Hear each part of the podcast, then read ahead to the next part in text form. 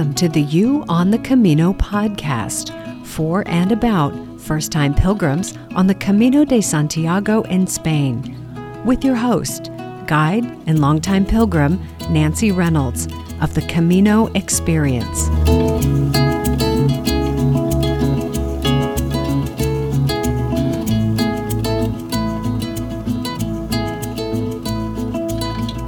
We've been working along on the Camino Planning Roadmap, looking at such things as when is the best time to walk the Camino?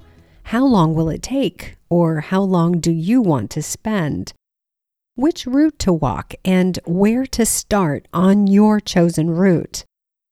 By now, you may be wondering how much will this all cost? That's the next step in the planning roadmap, and we will get to that soon. Hi, this is Nancy, and this episode is strategically placed here in the podcast series because by now, if you've been following along, you are just about ready to put together your Camino budget and make some definite plans. Before you can put together your budget, though, you'll need to know where you will be sleeping, as the cost of accommodations will be one of the biggest on the ground expenses for the entire trip. But the question of where to sleep is so much more than a budgeting question. Right next to the question of who will you walk with, I think where you will sleep is one of the biggest factors in what type of Camino experience you will have. I've used the word albergue many times in this podcast and have said that albergue is the Spanish word for hostel. In this episode, I'm going to give you the whole story on the hostels along the Camino and share with you why so many people who have walked the Camino say that staying in the albergues is central to the Camino experience. Sleeping in albergues isn't for everyone, though, so I will also share with you the other options for sleeping along the way and talk about why you might choose those. Again, this is central to the experience you will have walking the Camino. A couple of reminders my experience is primarily with the Camino Frances route, so any specific examples I share are from that route. And as always, take what works for you from this episode and leave the rest behind. Okay, some specifics about the albergues. Let's start with what is a hostel? Hostels are found all over the world and are also called backpackers or youth hostels in some countries. Most countries, though, have dropped the word youth, and you're likely to find people of all ages staying in hostels. The modern day concept of hostels was started a little over 100 years ago by a German teacher who wanted his students to be able to travel. He knew the students would need two things for it to be affordable and for them to be able to meet and interact with other young people like themselves.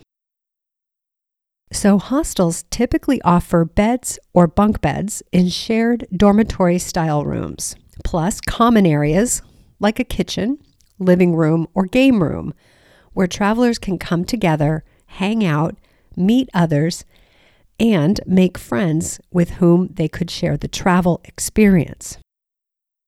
Because travelers are paying for a bed rather than a room, as in a hotel, the cost is much lower, and the trip can be longer because the travel budget goes further. Let's translate this to the Camino. Hostels or albergues on the Camino are located along every route the Frances, the Primitivo, Del Norte, the Portuguese, the Ingles, every route. In France, they may also be called auberge or gîte, which is G I T E. On the Camino Frances, there are more than 400 albergues from Saint Jean Pied de Port to Santiago de Compostela, making thousands of beds available to pilgrims. There are different types of albergues, which I'll go into shortly, but for now, let me say that some albergues are available only to pilgrims heading to Santiago de Compostela on foot, bike, or horseback, and some are available to any traveler or tourist. Nonetheless, the albergues you see along the Camino will usually be filled with pilgrims on their way to Santiago, and each pilgrim will need to present the pilgrim's passport or credencial in order to stay at the albergues. Many people say the albergues are the heart of the pilgrim community, where pilgrims hang out, share meals, do laundry together, and, it must be said, sleep in close quarters. These features help to facilitate the friendships and connections between pilgrims, which is, I think, what people love about the albergues.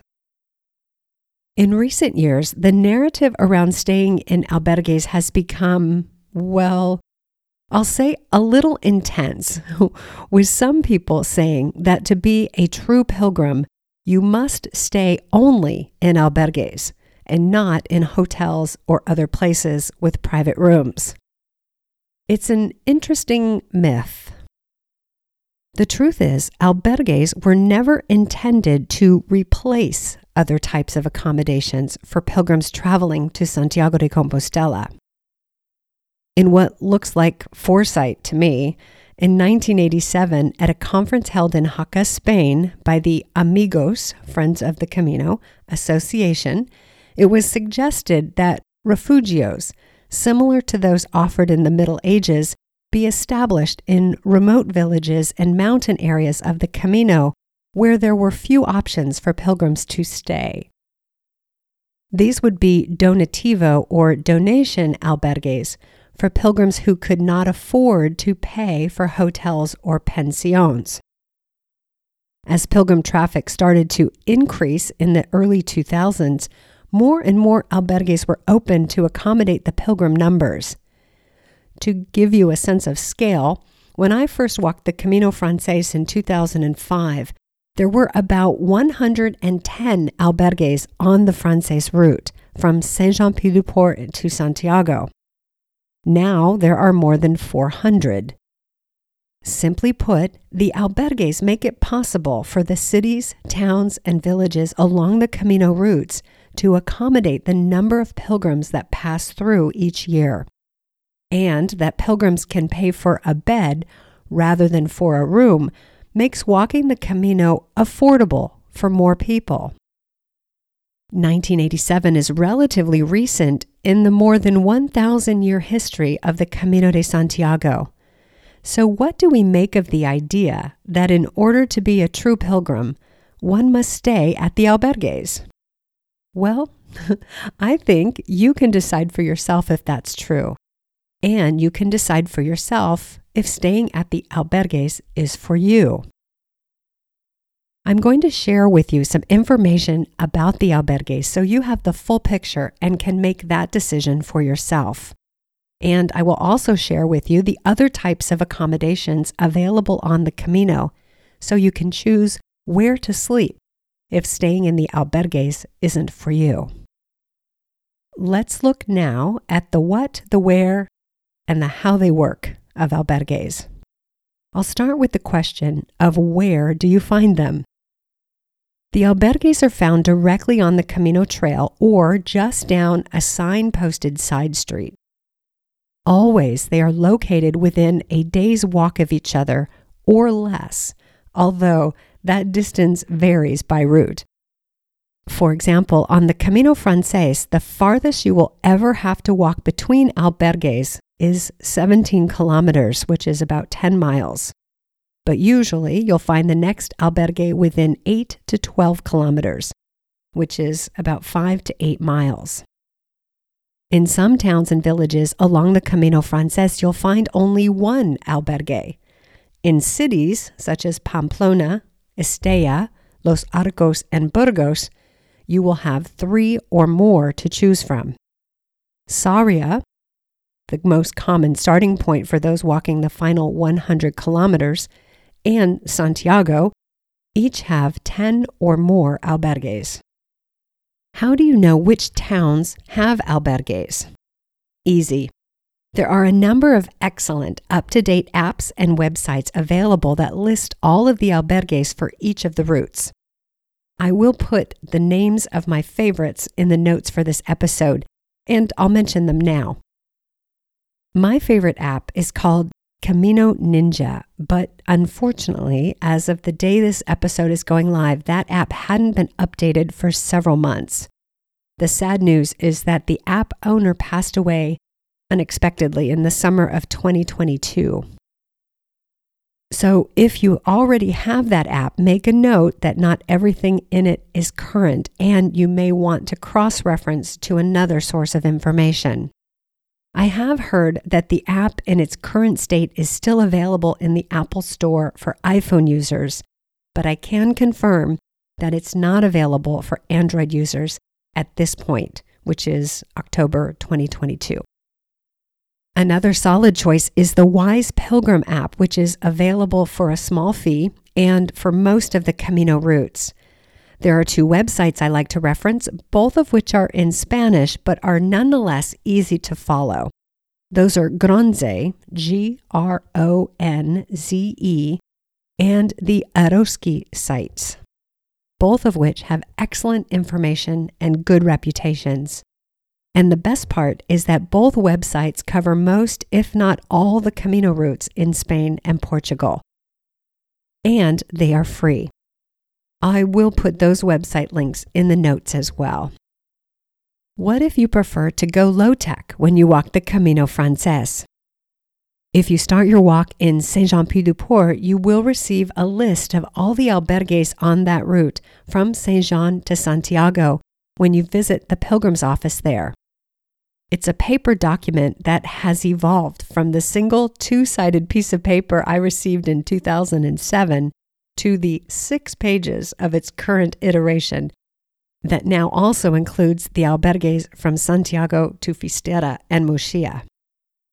Let's move on now to the facilities and amenities typically found in albergues. Sleeping rooms in albergues are usually mixed gender dorm rooms where men and women sleep in the same room in bunk beds. Occasionally, you will come across an albergue that has separate gender dorm rooms, but this is rare. Dorm rooms typically sleep 8 to 20 people, but you may also find a room with more than 100 beds under a single ceiling, or smaller rooms for 2 to 4 people. I think of it as camp. Remember that from when you were a kid? Many albergues now have designated private rooms with private bathrooms as well, which couples or friends can share. Not all albergues have bunk beds. Some offer camas, C A M A S, or single beds with no one above or below you. Some also have these cool cubicle style beds which you climb into and then close a curtain for privacy. If your plan is to stay in the albergues, you'll need to bring along a sleeping bag or sleep sack. Many albergues now provide disposable sheets, but you can't count on that. And I don't think you'll want to count on that as they aren't very comfortable. The other bedding albergues usually provide are pillows and blankets, but you may have to ask for the blankets, and there may be a small fee to use one. In any event, I recommend bringing along a pillow cover, as I don't think you can count on those being changed every day if they have them at all.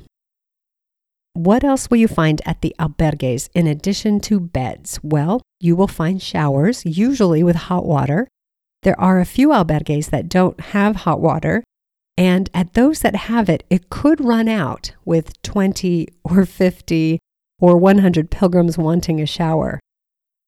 And I should mention that the restroom or bathroom facilities in albergues are shared, not private, and sometimes the bathrooms are even shared by both men and women, as the dorm rooms are. You can expect to find some kind of clothes washing facility at your albergue, at the more basic end of the scale, that may be a place to hand wash your clothes in cold water and a line outside to hang your clothes to dry. There could also be hot water for hand washing and a heated indoor room for drying. And many albergues now have a washing machine and dryer available for a set fee or donation. Lots of possibilities, but always some option available. Part of the charm and an expense saving feature of staying in albergues is the ability to cook your own meals in the shared kitchen. This is especially fun when you're with a group of pilgrim friends and you team up to shop, cook, and eat together. I will mention that COVID changed the albergue kitchen landscape some, so do be sure to check that each kitchen is available if cooking is your plan. Some more things to check kitchens in albergues on the Camino are, well, I'll say, unequally equipped. Some have all the cooking gear you will need, plus plates, bowls, cups, and utensils, while others will have nothing but a sink and cooker or stovetop with burners. Or there might just be a microwave oven. It's definitely best to check the facilities before you head to the supermarket to shop for your dinner ingredients. Sometimes there is a kitchen, but it isn't available for pilgrims to use to cook. Instead, your albergue host or hospitalero may provide a meal that they cook for you. Another important amenity at the albergues is Wi Fi, which is pronounced Wi-Fi in Spanish, just like hot water, all but a few of the albergues offer Wi Fi. It may not be very fast, though, and it may not be available from your bunk bed. And it may be a little on the slow side because 20 or 50 or 100 people are trying to connect. By the way, Wi Fi is also commonly available at bars along the way. Let's look next at when the albergues are open. According to that comprehensive list of albergues given out by the Pilgrim's Office in Saint Jean that I mentioned a moment ago, roughly half of the albergues on the Camino Frances are open year round. Note, though, that for those that are listed as open all year, some will close from Christmas to mid January. If you're walking during the colder months from November through March, you will want to check each day to be sure an albergue is open in the town you're headed to. Those albergues that aren't open all year will be open during the peak walking season, which runs each year from Easter to roughly the middle or end of October, or sometimes a couple weeks into November. On a daily basis, albergues usually open in early to mid afternoon to receive and check in pilgrims. Albergue doors close for the night at 10 or 10:30 p.m. and everyone is expected to be in by this time. Check out and closing hours for the morning vary, but most albergues will ask pilgrims to leave by 8 or 9 in the morning. Running an albergue requires an incredible amount of work, and so it is important to respect these opening and closing hours so that the albergue host or hospitalero can complete all the tasks required to prepare the albergue for the next night's guest and get a much deserved break. Let's look at the cost of staying in the albergues now. This is one of the features that make them such an attractive accommodations option. Albergues on the Camino cost from 7 to 20 euros per night, and some accept a donation of your choosing. That gets you a single bunk or bed in a dorm room. If you'd like to stay in a private room with a private bathroom in an albergue, you will usually pay more, say around 35 to 55 euros for a room for one or two people. Some albergues have sleeping rooms with three or four beds. So if you're traveling with a small group of friends or family, you can get your own technically private room for the same cost as the same number of beds in a larger, not private room. A few words about albergues that accept donations or a donativo for their beds or meals. If you tuned in for episode 13, you may remember the top tip for that episode was about the Camino concept of donativo. What does donativo mean? Well, what it doesn't mean is free. The idea behind the donativo albergues is that each pilgrim gives what he or she is able to give. For some pilgrims, that may, in fact, be nothing or very little. But for many, if not most pilgrims, an appropriate donation would be what you would pay for a bed at a non donativo albergue. For example, if you would usually pay 8 or 10 or 15 euros for a bed at an albergue, then that is what you would pay at the donativo place or more. And that's the key. Donativo albergues survive on the cash donations given to them by pilgrims who can afford to pay for their services. The donation you give today is what allows them to open the doors the next day. You may be wondering if there is any correlation between the cost of an albergue bed and the facilities that are available. In many cases, yes. Typically, albergues at the lower end of the cost range offer the more basic facilities, while those at the higher end provide more modern and comfortable facilities. Note that this is not always the case, though. In a future episode, I will share with you some of the unique and special albergue experiences available along the Camino Frances, and you will discover that some of the most amazing experiences have nothing or very little to do with the facilities. But for now, let me give you a rundown of the different types of albergues on the way. Albergue ownership or operation falls into six general categories. First are the municipal albergues, which are operated by the local government or municipality. Municipal facilities are the most basic and will be at the lower end of the cost range. Municipal albergues are located in most towns and cities along each of the Camino routes, but not usually in the smaller villages. And by the way, in Spanish, it's pronounced municipal. Next, parish or parroquial, which is pronounced parroquial, albergues are run by the local church or diocese. Parochial albergues often offer a mass or blessing by the local priest, and some will organize a shared meal for the pilgrims.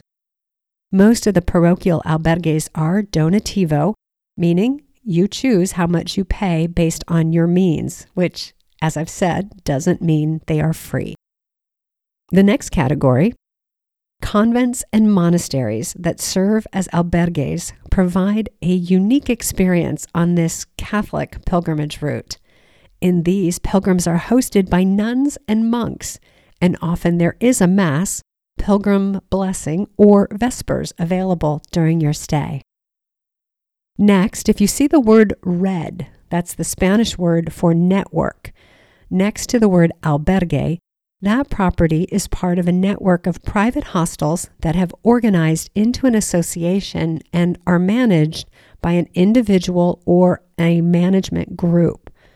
They have modern facilities that cater to the needs of pilgrims and are in the middle of the cost range. Another category is the association albergues that are run by the local Spanish Pilgrim Association or an international confraternity or association. These are usually staffed by former pilgrims who volunteer for two weeks at a time. What's special about these albergues is that you are hosted by people who have literally been in your shoes or boots, and they have a special understanding of the needs of pilgrims. These albergues are sometimes donativo, and if not, usually at the lower end of the cost range. Lastly, private albergues are businesses run by an individual or family. Typically, these are at the higher end of the cost range and they offer modern facilities, private rooms in addition to dorm rooms, and often more flexible opening and closing hours. Why do I share these categories with you? Well, if you're looking for a specific type of experience, you may want to choose specific types of albergues. Or if you have a small budget for your pilgrimage, you may want to seek out those with lower nightly fees, such as the municipal albergues, or even those that accepted donation as the parochial albergues do. With more than 400 albergues on the Camino Frances, you can be certain no two are alike. There may be similarities among, say, all the municipal or parochial albergues, but then there are wild variations overall in the areas of quality, cleanliness, amenities, and functionality. Beyond the basics of a bed and shower, you may also find such lovely things as a sunny terrace, free use of a washing machine, that heated drying room for your laundry that I mentioned, a PowerPoint and reading light at each bed, single beds instead of bunk beds, maybe a lounge with comfortable chairs, definitely free Wi Fi, and sometimes a bar inside the albergue. Some albergues are truly five star.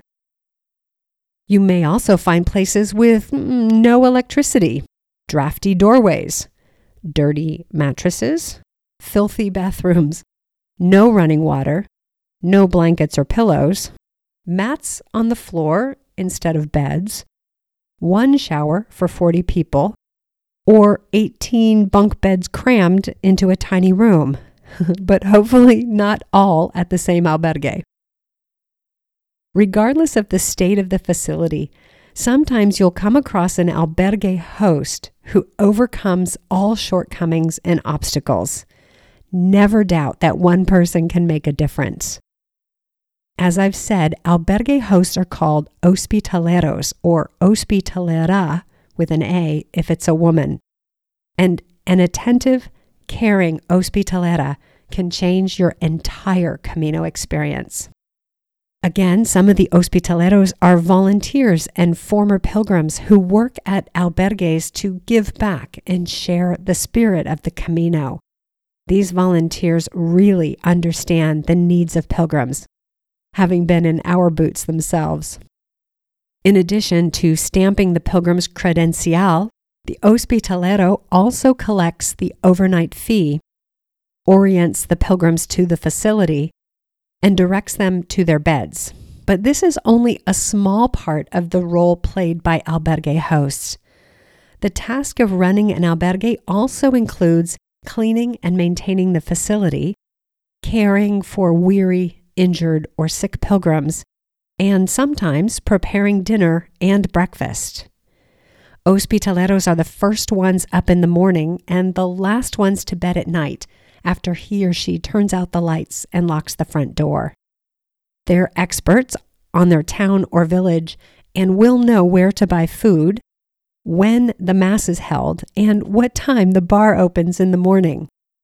Often your host, having once been a pilgrim him or herself, will even know what lies ahead on the trail. From what I've described so far, what do you think?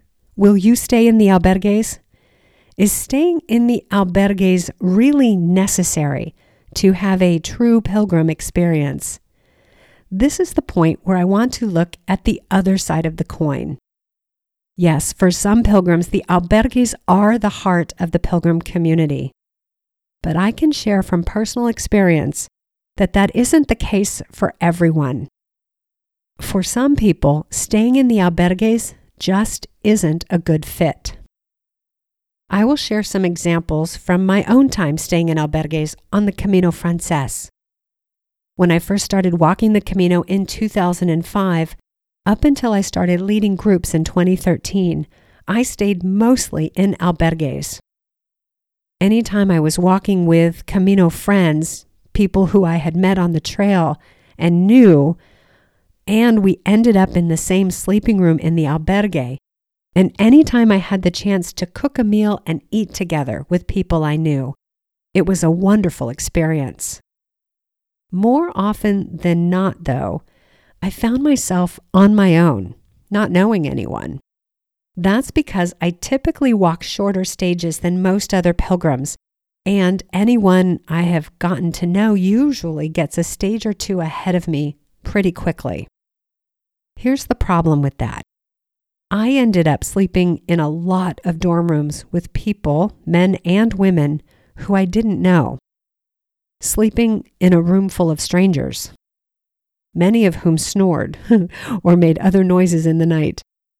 Because I'm a light sleeper, I have spent a lot of sleepless hours in albergue dorm rooms. The other thing about me is that I am an introvert and very private. Maybe you are too. So, sleeping in a shared dorm room with strangers often feels very unsettling and tiring to me in a couple different ways. I do love to meet and get to know new people, which albergue life offers. But often on the Camino, I'm just too tired from walking to put forth that effort day after day. There are other reasons I don't uniformly love albergue life. Things like having to wait in line to use a toilet, or being the 10th plus person to use a shared shower. I don't love sleeping in overcrowded rooms unless it's with my people, which is seldom the case for me. And I'm not a fan of having to be out the door by 8 in the morning especially if it's still dark out as it is in the fall and winter months. I don't mean to sound negative or overdramatic, I really don't.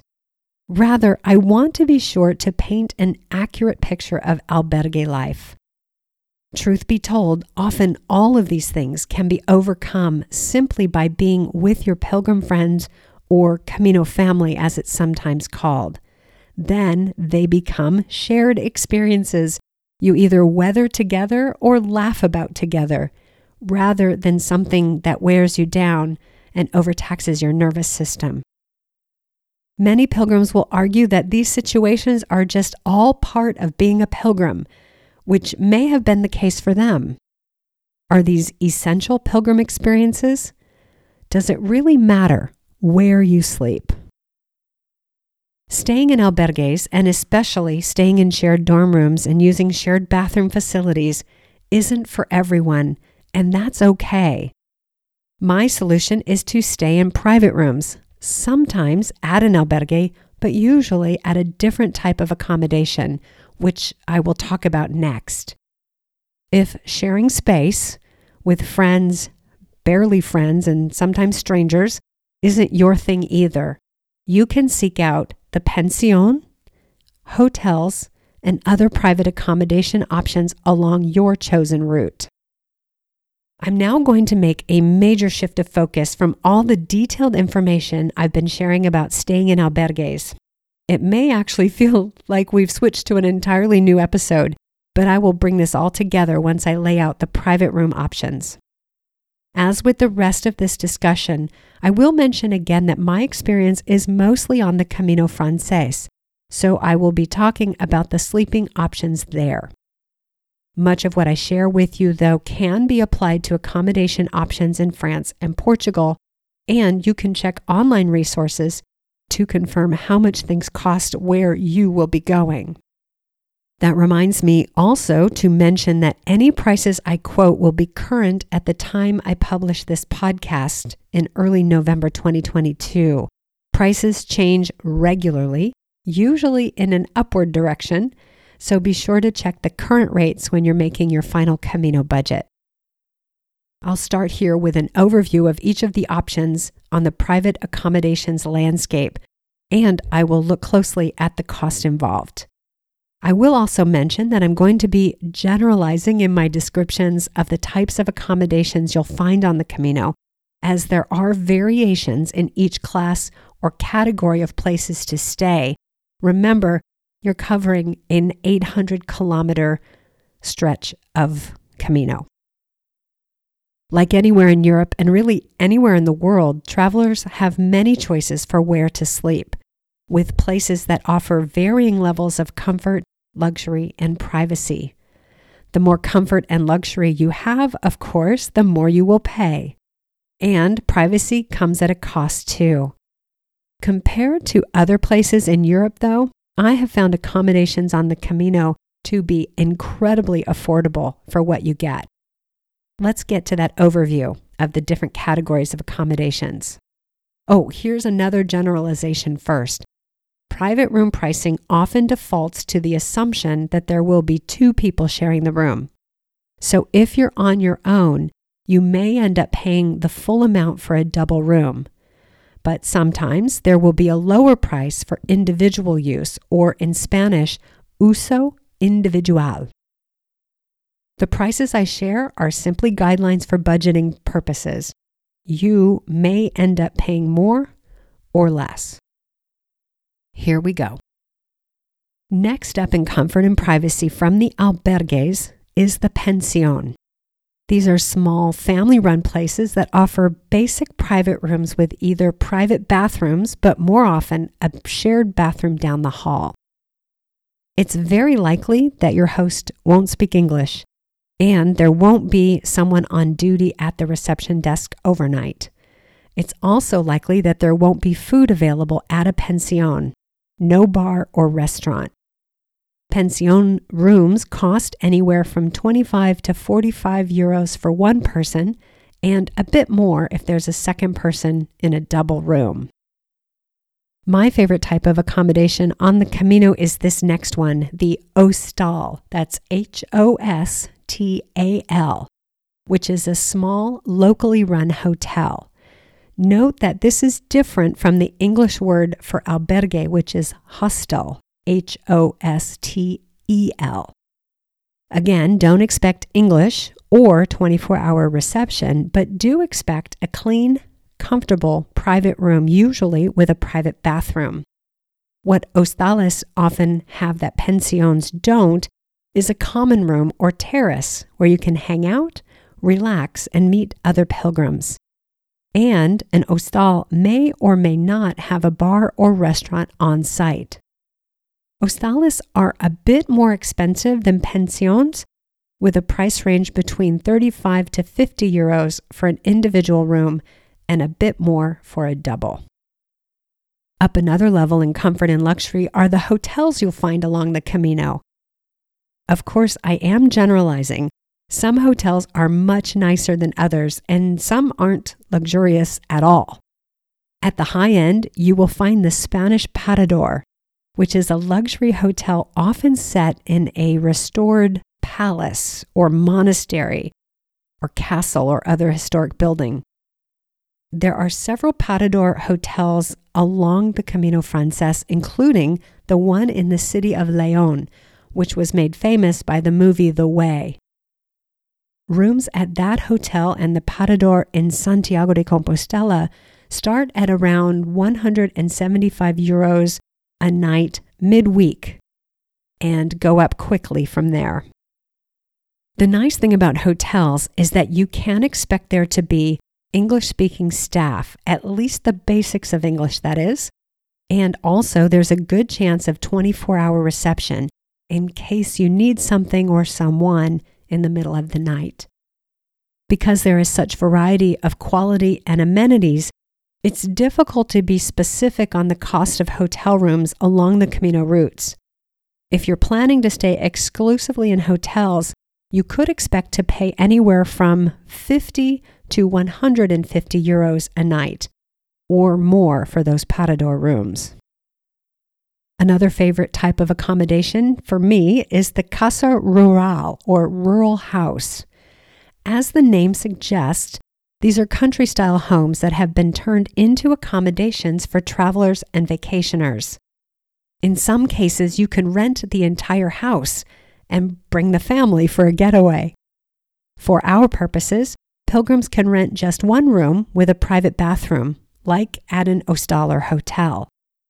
Some Casa Rurales will serve dinner and breakfast for an additional cost, so be sure to ask what is available. Price wise, a Casa Rural will be similar to the low end or middle of the price range for hotels and will vary depending on how fancy the place is. There's one more class of private accommodations that feels relatively new on the Camino landscape, meaning I just discovered it this year, and that is the apartment rental. Talk about value. Imagine having your own little apartment complete with a kitchen, living room, bedroom, and bathroom. There may also be a washing machine so you can do your own laundry and a couch to sit on. Now imagine paying the price you would pay for a hotel room for all this space and these amenities. Specifically, I've found apartment rentals on the Camino Frances for around 50 to 60 euros a night for one person, plus another 10 to 20 euros for a second person. The cool thing about apartment rentals on the Camino is that often they sleep up to three or more people. So if you get in with a Camino family or friends, you may want to explore this option. I can imagine you cooking dinner together and hanging out on your couch while your dirty pilgrim clothes spin in the machine. And what a great option for a rest day. Okay, so far we have the albergue, the pension, the hostal, hotels, the casa rural, and apartment rentals. These cover the main categories of accommodations on the Camino, and anything else you see will be a variation on these. Now, how do you find these places? For starters, many of the places with private rooms are listed in the Camino apps and on the Gronze website I mentioned earlier. These and others can also be found on Google Maps and on Booking.com. All private accommodations can be booked in advance, and in the busy parts of the season, probably should be booked ahead. You can hire a tour company to make the bookings for you or you can book them yourself, either before you leave home or as you move along the trail a day or two or three in advance. Speaking of making advance reservations, some albergue beds can be reserved in advance. The list of albergues you get from the Pilgrim's office and the apps and websites will show you which ones can and cannot be booked ahead. At this point, you may be wondering hey, won't I be missing out on the heart of the pilgrim community if I don't stay in albergues? Well, yes and no. Private accommodations along the Camino will be full of other pilgrims just like you. Many of the facilities will have a common room or outdoor terrace where guests can relax and mingle. And hotels will likely have a restaurant or bar where you can share a meal with your pilgrim friends. In addition, some of these places, like some of the Casa Rurales, will serve a meal for their pilgrim guests.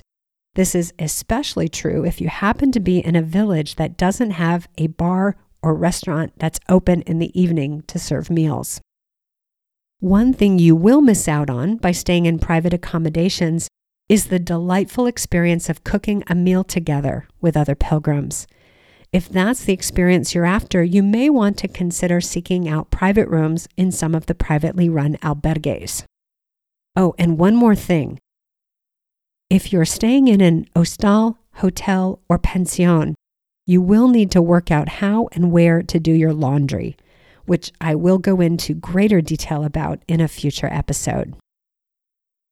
Having said all of this, I want to openly acknowledge that staying in the albergues on the Camino does offer a unique and special Camino experience. And staying in hotels, hostales, and apartments is simply not the same.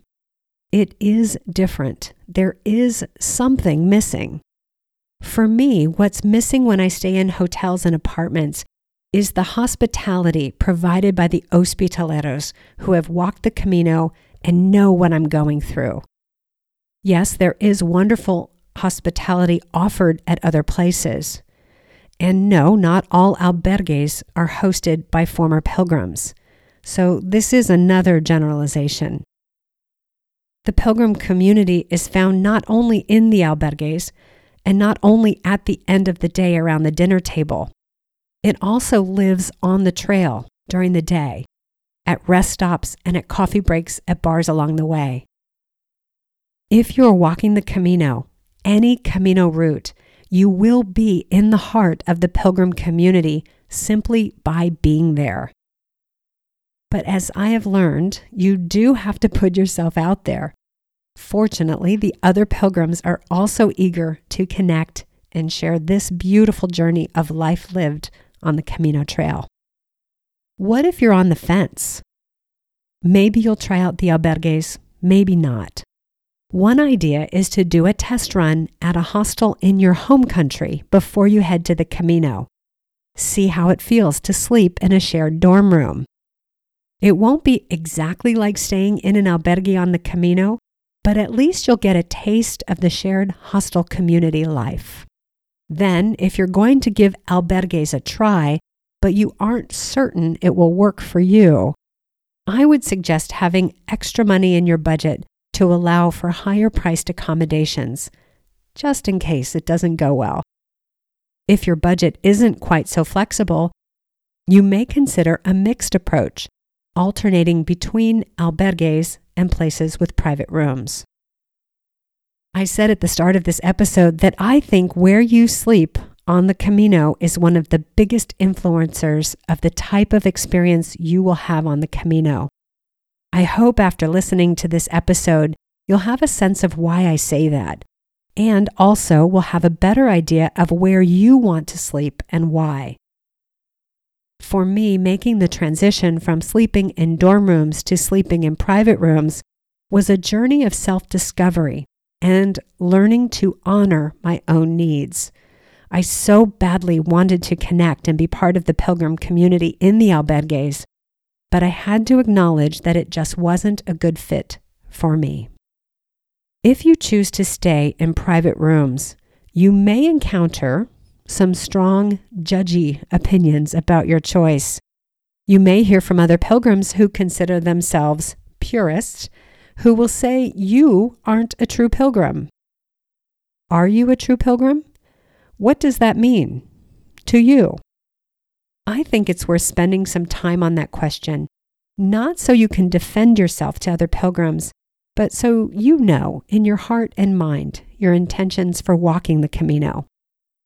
The Camino de Santiago is a pilgrimage route, but walking the Camino isn't a pilgrimage experience for everyone. People walk the Camino for many different reasons, and your reasons are all yours just as where you sleep is up to you. Okay, how about a quick review of the pricing I've covered in this episode so you have that handy for the next episode, which will answer the question of how much does it cost to walk the Camino? Here we go, remembering that these are generalizations and prices are subject to change. At the low end of the scale, albergue beds cost 7 to 20 euros a night. A room in a pension costs anywhere from 25 to 45 euros a night. Next step up to stay in an hostal, plan for 35 to 50 euros a night. Staying at a hotel will cost you around 50 euros a night at the low end, all the way up to 100 euros or more a night for a bit more comfort and luxury. For a Casa Rural, plan to spend 50 to 75 euros a night. For all of these private room options, plan to add another 5 to 20 euros to the cost if there are two people in the room. And finally, you should be able to get an apartment rental in the 50 to 100 euros a night range, depending on how many people will be staying there. There you have it. Thank you for sticking with me through all these numbers and all these details. Once you have an idea of what accommodations on the Camino cost, then you can begin to work on a budget for your pilgrimage. True confession, I'm not big on budgeting, which is good news for you because that means I'm going to keep it super simple. And I'll be doing that in the next episode. Now, let me wrap this up with this episode's top tip which has nothing to do with where you sleep on the Camino. It is, however, specifically for those of you who are planning to walk the Camino Frances route and start in Saint Jean Pied de Port. Here it is. If you are prone to motion sickness, seriously consider approaching Saint Jean from within France rather than traveling from within Spain and taking the bus or a taxi from Pamplona. I'll explain. Every time I'm in Spain on the Frances route, I find myself drawn to Saint Jean Pied de Port, even if I am not leading a group from there. I usually get to Saint Jean by way of Pamplona, which is to say that I usually fly into Madrid and approach it from within Spain. And every time I dread the ride from Pamplona to Saint Jean, which I usually do by bus. This last time in September 2022, I decided to refresh my memory on how to get to Saint Jean from within France. I flew to Paris, then spent the night there near the Montparnasse train station. I did that because I wanted to take the train to Bayonne, and more specifically, because I wanted to take another train from there to Saint Jean for a scenically beautiful ride to the start of my walk. Unfortunately, the train from Bayonne to Saint Jean wasn't running because of some problems or maintenance with the train line. So they put all the pilgrims on a bus and got us to Saint Jean that way. I say unfortunately, but I'm so glad it worked out this way because I discovered or was reminded that as someone who is prone to motion sickness, the ride from Bayonne to Saint Jean is a breeze compared to the ride from Pamplona to Saint Jean. And that's true whether you are on the train or a bus. If you'd like to see what I mean, take a look at your favorite mapping app. I use Google Maps and it shows me how crazy windy the road is, starting from Zubiri in Spain, which is a little ways out of Pamplona, all the way to Saint Jean. So windy for a bus or taxi. And also, coming out of Pamplona, the road is full of roundabouts, or what you may call traffic circles, which are completely dizzying on a big bus. The road from Bayonne to Saint Jean also looks a little windy on the map, but there is absolutely no comparison to the road from Spain. And you may be lucky, and the train will be running when you go from Bayonne to Saint Jean, which will be no problem.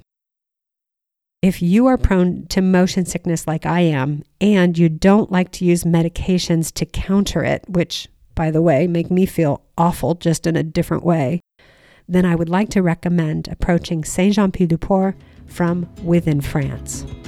I wish you happy and calm travels. Bye for now.